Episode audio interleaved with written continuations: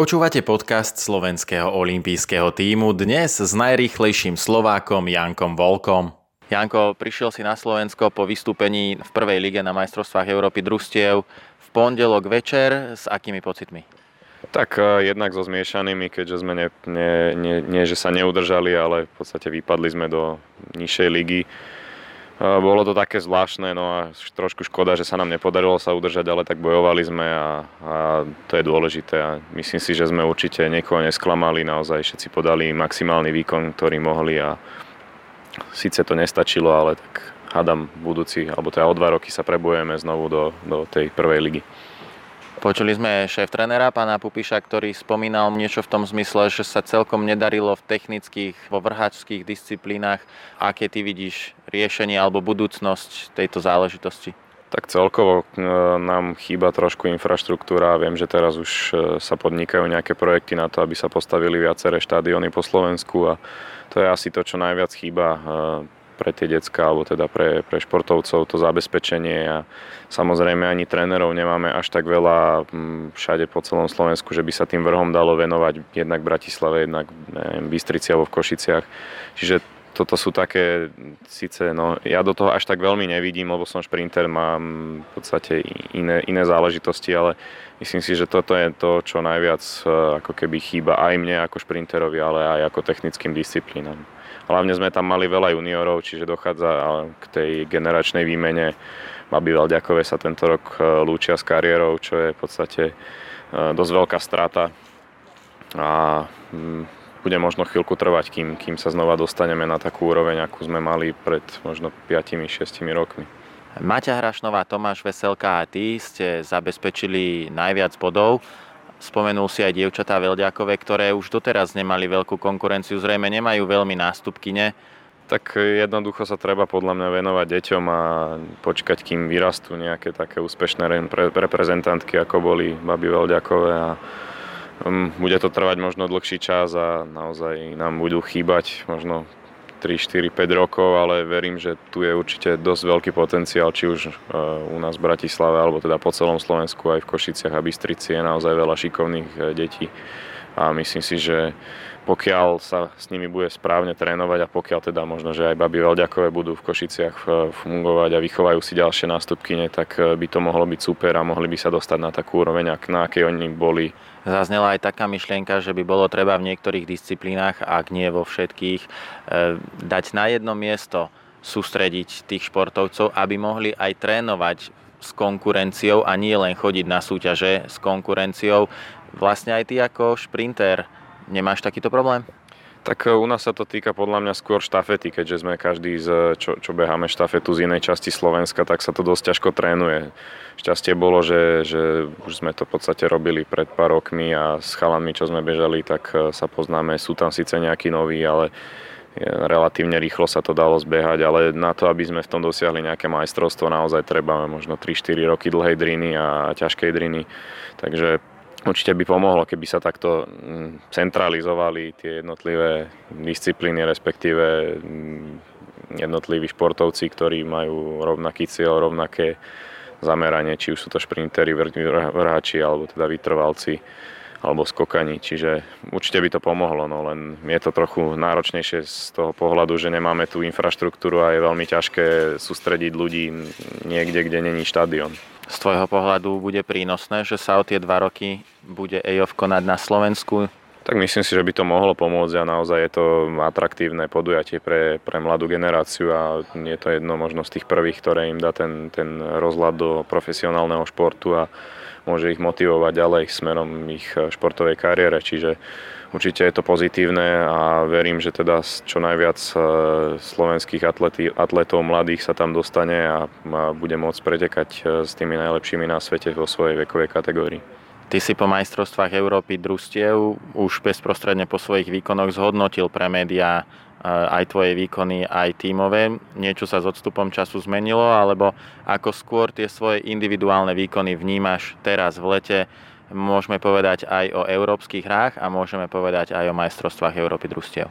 Tak e, s odstupom času, keď sa pozerám na tie tímové majstrovstvá, tak uh, tie časy neboli až také zlé na to, v akých podmienkach som ich dosiahol, keďže naozaj bol silný protivietor a jednak jednoducho tam nebolo počasie na to. Ja síce mám rád chlad a to mi až tak nevadilo, len ten vietor vie naozaj veľmi, veľmi ubrať na čase a myslím si, že, že by to mohlo byť ďaleko kvalitnejšie, keby to tak nebolo. No a čo sa týka tých európskych hier, tak tam to bol skôr taký začiatok sezóny, Snažil som sa podať čo najlepší výkon, stačilo to na medailu v atletike. Bolo to síce také zvláštne atletické podujatie, niečo nové, netvrdím, že to nemá budúcnosť, ale bolo to ešte trošku také, že treba niektoré veci určite domyslieť, ale myslím si, že celkovo to bolo naozaj jednak skvelo zorganizované a aj myslím, že, myslím, že zábavné a pre, pre diváka celku atraktívne.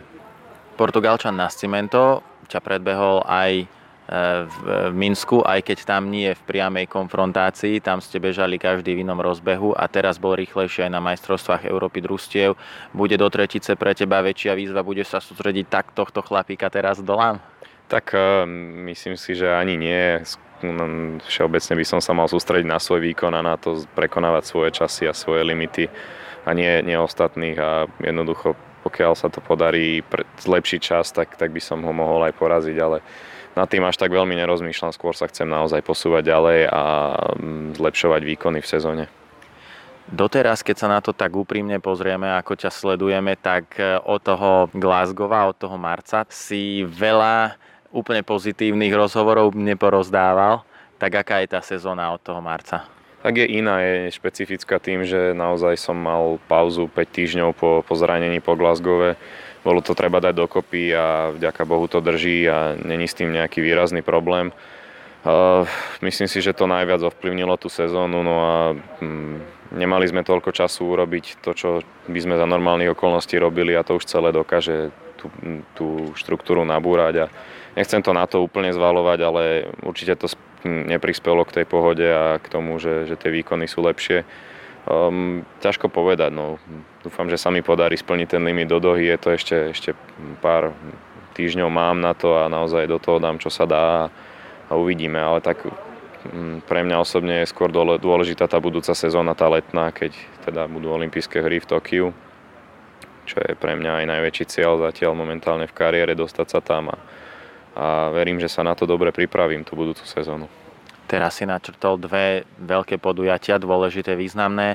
Kde budeš mať najbližšie možnosti ešte splniť tie limity na majstrovstvá sveta? Tak teraz piatok cestujeme na, do Zlína, kde v sobotu bude meeting, na ktorom sa už tuším tretí rok zúčastňujem. Je tam kvalitná konkurencia, myslím si, že aj podmienky by mi mohli byť dobré. Takže buď tam, alebo potom následne na, na Českej extralíge, kde je tiež skvelá konkurencia, prípadne na finále našej atletickej ligy tých podujatí alebo teda možností už nie je síce až tak veľa, ale určite sú kvalitné a sú tam, je tam skvelá konkurencia, takže myslím, že by sa to mohlo podariť, no len teda musí aj tá forma ešte nejaká byť. Z tvojho tohto ročného najlepšieho času koľko ešte treba zrezať na, to, na ten limit?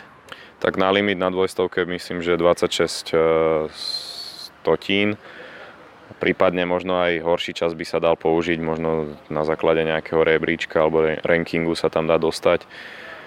A na stovke, no na stovke je limit 10-10, takže tam to je ešte síce menej, tam je to len, len 18 e, stotín, ale stále je to trošku viac vzdialené ako na tej dvojstovke, takže skôr tá dvojstovka vidím, tu, tu vidím ako, ako cestu a myslím si, že keby fúklo dobre a proste podmienky boli správnym, správne na, na, a ja by som bol správne nastavený, tak, tak by to mohlo výjsť. No. Ako hodnotíš spoluprácu s dvojicou tvojich trénerov? tak naozaj táto spolupráca funguje už 4 roky a myslím, že e, nemám dôvod meniť a nejakým spôsobom niekoho vymieňať z týmu. E, je to už dobre zabehnutý stroj a aj napriek tomu, že táto sezóna až tak tá, teda, tá letná nevychádza, alebo teda tie časy nie sú také, ako boli po minulé roky, tak e, myslím, že môžem len maximálne pozitívne hodnotiť ono to, že, že som 4 roky behal a v podstate zlepšoval sa každý rok je, je skvelé a nepodarí sa to každému, takže určite musela prísť aj takáto sezóna, kedy to nevíde, alebo teda nebude úplne ideálne a, a radšej teraz ako v tej olympijskej. Zlepšovať sa v šprintoch vo všeobecnosti nie je veľmi jednoduché, presne ako hovoríš, po tej dlhej dobe zlepšovania sa. Tak ako už v, t- v takomto vysokom štádiu po toľkých zlepšeniach sa to ešte dá šperkovať? Čím? Tak to by museli povedať moji tréneri, oni sú do, do toho zainteresovaní viacej a vedia, ktoré detaily treba zlepšiť, ale teda čo ja viem, tak e, určite sú to také drobné detaily ohľadom štartu, e, ohľadom výbušnosti, ohľadom vytrvalosti v rýchlosti, čiže je toho viacej, ale musí sa to ako celok zlepšiť, nie len jednotlivé tie faktory a, a to na to nestačí, čiže mm, aj táto sezóna, keďže bola narušená tým, tým zranením, tak niečo tam určite nesadlo správne a proste niektorý z tých faktorov sa, sa vyrušil a už ako celok to nefunguje tak, tak dobre. Čiže um, bude treba naozaj kvalitnú prípravu bez nejakých výrazných vážnych zranení alebo teda takých uh, výraznejších pauz, takže um, asi, asi takto treba nejako na, na to zlepšenie aj limity na olympijské hry v Tokiu sú prísne a určite nebude jednoduché ich splniť a budú, dostanú sa tam len tí najlepší. Ako vidíš svoje šance? Určite, keby si neveril tomu a e, nebol tak nastavený, tak to by si nebol dobrý športovec, ale kde to vidíš reálne, že by si tak mohol e, získať ten kvalifikačný čas? Tak e, ja si myslím, že na tej dvojstovke to bude reálnejšie, keďže už som raz taký čas v živote bežal. Je to v podstate hodnota slovenského rekordu aj môjho osobného rekordu. Takže vidím to reálnejšie na tej dvojstovke ako stovke, aj keď teda stať sa môže a môže sa podariť aj na tej stovke, ale tam je to naozaj o mnoho náročnejšie a skôr si verím teda na tej dlhšej trati. Kam budú po tých nasledujúcich štyroch pretekoch smerovať tvoje kroky? Tak záleží všetko od toho, či sa mi podarí splniť limit do dohy. Pokiaľ áno, tak e, sa budeme pripravovať ešte na to a potom následne dáme nejaké voľno a začneme ďalšiu sezónu s tým, že sa budeme pripravovať na Olympiádu a teda samozrejme aj na halové majstrovstva sveta. Keď nie, tak tam bude určite nejaká dlhšia pauza, dlhšie voľno na to, aby som sa zregeneroval, aby som aj hlavou trošku inde dal, inde nasmeroval a, a začneme s ďalšou sezónou a proste s tou prípravou. Keď si načrtoval tú hlavu, do akej miery ovplyvňuje taký šport ako beh ako šprint, psychika?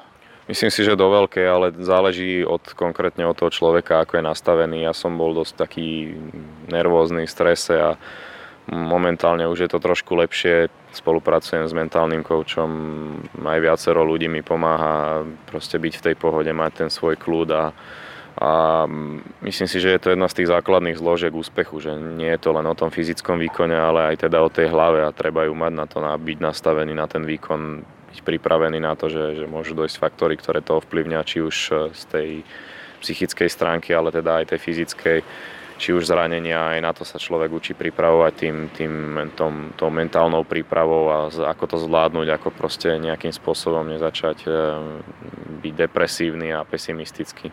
Okrem dobrej rozcvičky, akým spôsobom si ešte športovec dáva pozor, aby pri tréningu, pri výkone nedošlo k zraneniu? Tak e, záleží aj od, od toho, aké je počasie. Keď je teda chladno, tak si pomáhame aj, aj všelijakými tými rejvými prostriedkami, prípadne na tréningu nerobiť nejaké tie hlúpe pohyby alebo blbé pohyby, proste nevbehnúť niekomu do dráhy, neurobiť niečo, čo v tom danom momente človek nemôže veľmi kontrolovať a ovplyvniť Samozrejme je to aj čo sa týka stravy, ale takto skôr z, dlhodob- z dlhodobejšieho hľadiska tiež to pomáha k tomu, aby tie zranenia proste sa dali eliminovať, alebo aj teda choroby. No a úplne taký sedliacký rozum a opatrnosť na tých tréningoch. Strava je veľmi zaujímavá téma. Niektorí športovci si dávajú viac pozor na to, čo zjedia a niektorí práve že k tomu berú taký prístup ako hovoríš, sedliackého rozumu, že skrátka dobre sa najedia a potom vydajú zo seba tie kalórie výkonom. Ako je to u teba? Veľmi sa obmedzuješ nejakou dietou? Tak zatiaľ veľmi nie, ešte snažím sa teda zdravo jesť a už si to aj nejakým spôsobom trošku kontrolovať, ale e, doteraz sme veľmi neriešili stravu a myslím si, že už aj teraz prišiel ten čas, kedy, kedy to treba začať riešiť a zamerať sa aj na to, takže určite v tejto oblasti na tom budeme chcieť nejakým spôsobom popracovať a proste fungovať e, trošku inteligentnejšie. Užívaš nejaké doplnky stravy, alebo si toho názoru, že v pestrej strave, možno v ďalšej nejakej zelenine, ovocí sa nájde dostatok aj vitamínov, aj všetkého, čo potrebuješ? Tak no, určite v prvom rade treba ten, ten dostatok tých vitamínov a tú pestrú stravu, keďže to sú len doplnky výživy, nie je to náhrada nejakej plnohodnotnej stravy.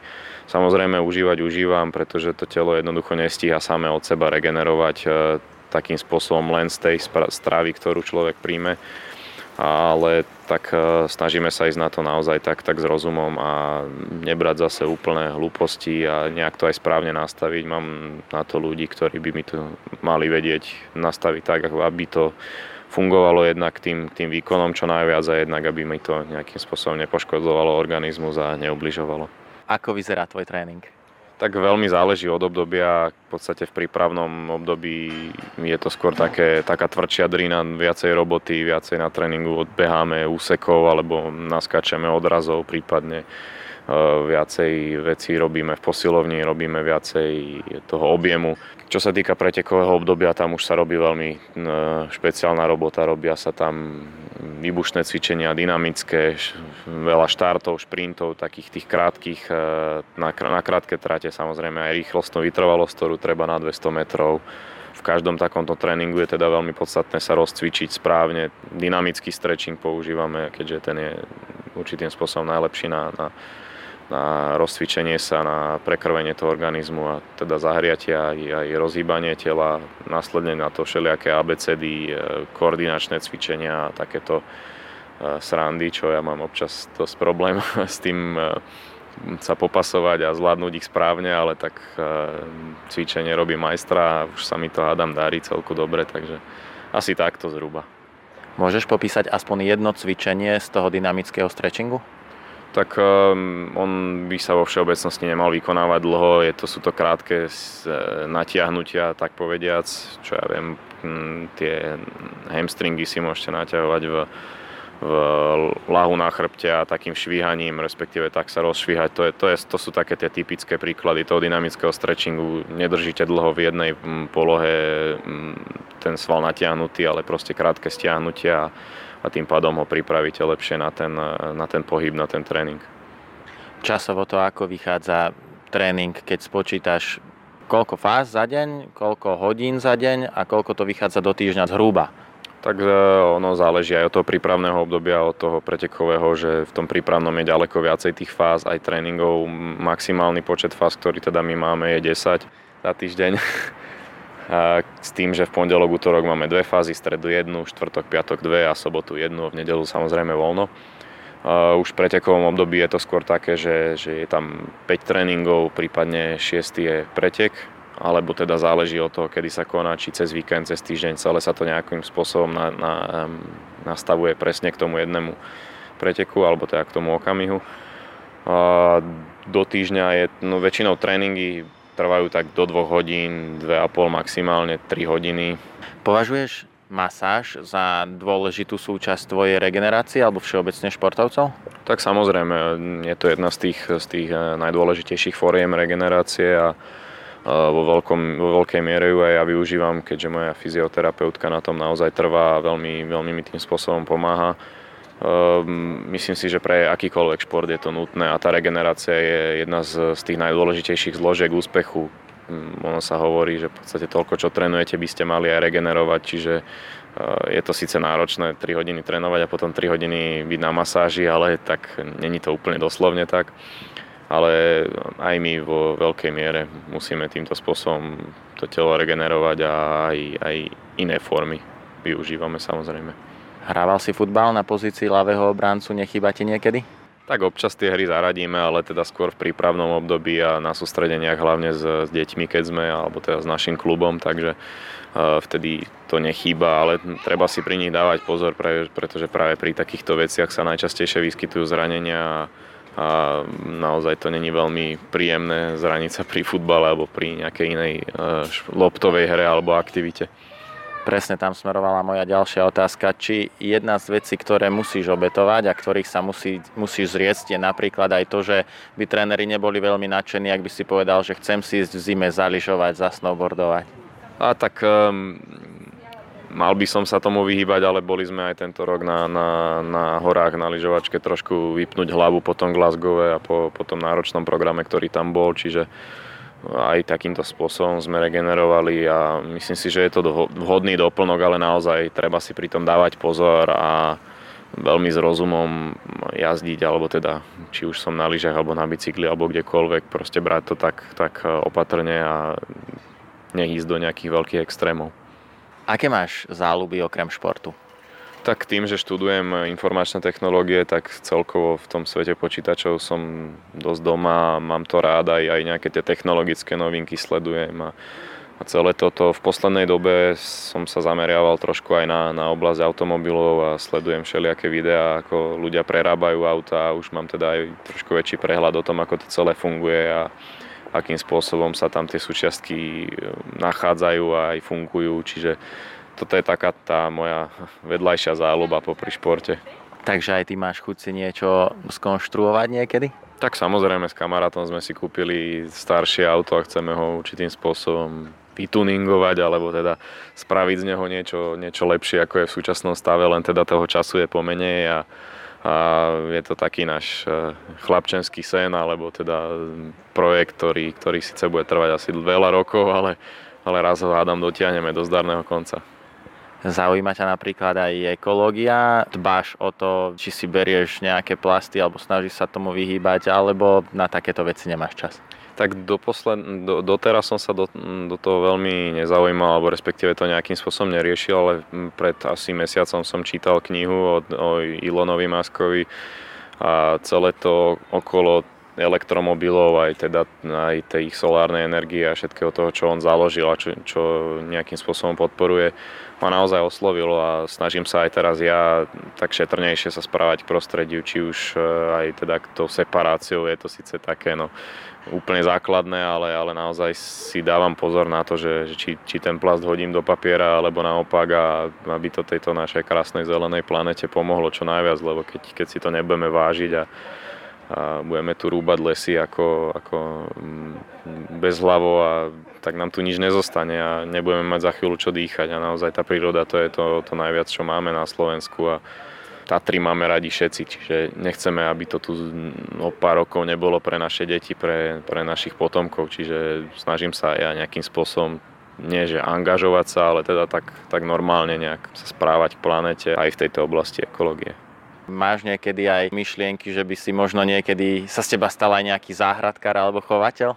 Tak zrovna záhradkár by som to nenazval, ale keby som raz mal nejaký vlastný dom a nejakú malú záhradku pri ňom, tak určite by to bolo super a naozaj tie potraviny, ktoré si človek sám vypestuje, vie, čo v nich je, vie, čo do nich dal, čo do nich nedal a tým spôsobom si to môže kontrolovať, čiže tie, to, to domáce je to najlepšie a určite by som aj ja chcel niečo si pestovať, ale keď teda, aj keď teda nie som zrovna zručný v tomto, ale určite by som nejaké tie návody na, na internete našiel. Po skonštruovaní auta skonštruuješ aj nejaké paradajky. Tak hej, to, to sa hádam bude dať. Janko, ďakujem veľmi pekne za rozhovor. Držíme palce na všetkých kvalifikačných a potom už aj tých veľkých významných podujatiach. Ďakujem veľmi pekne.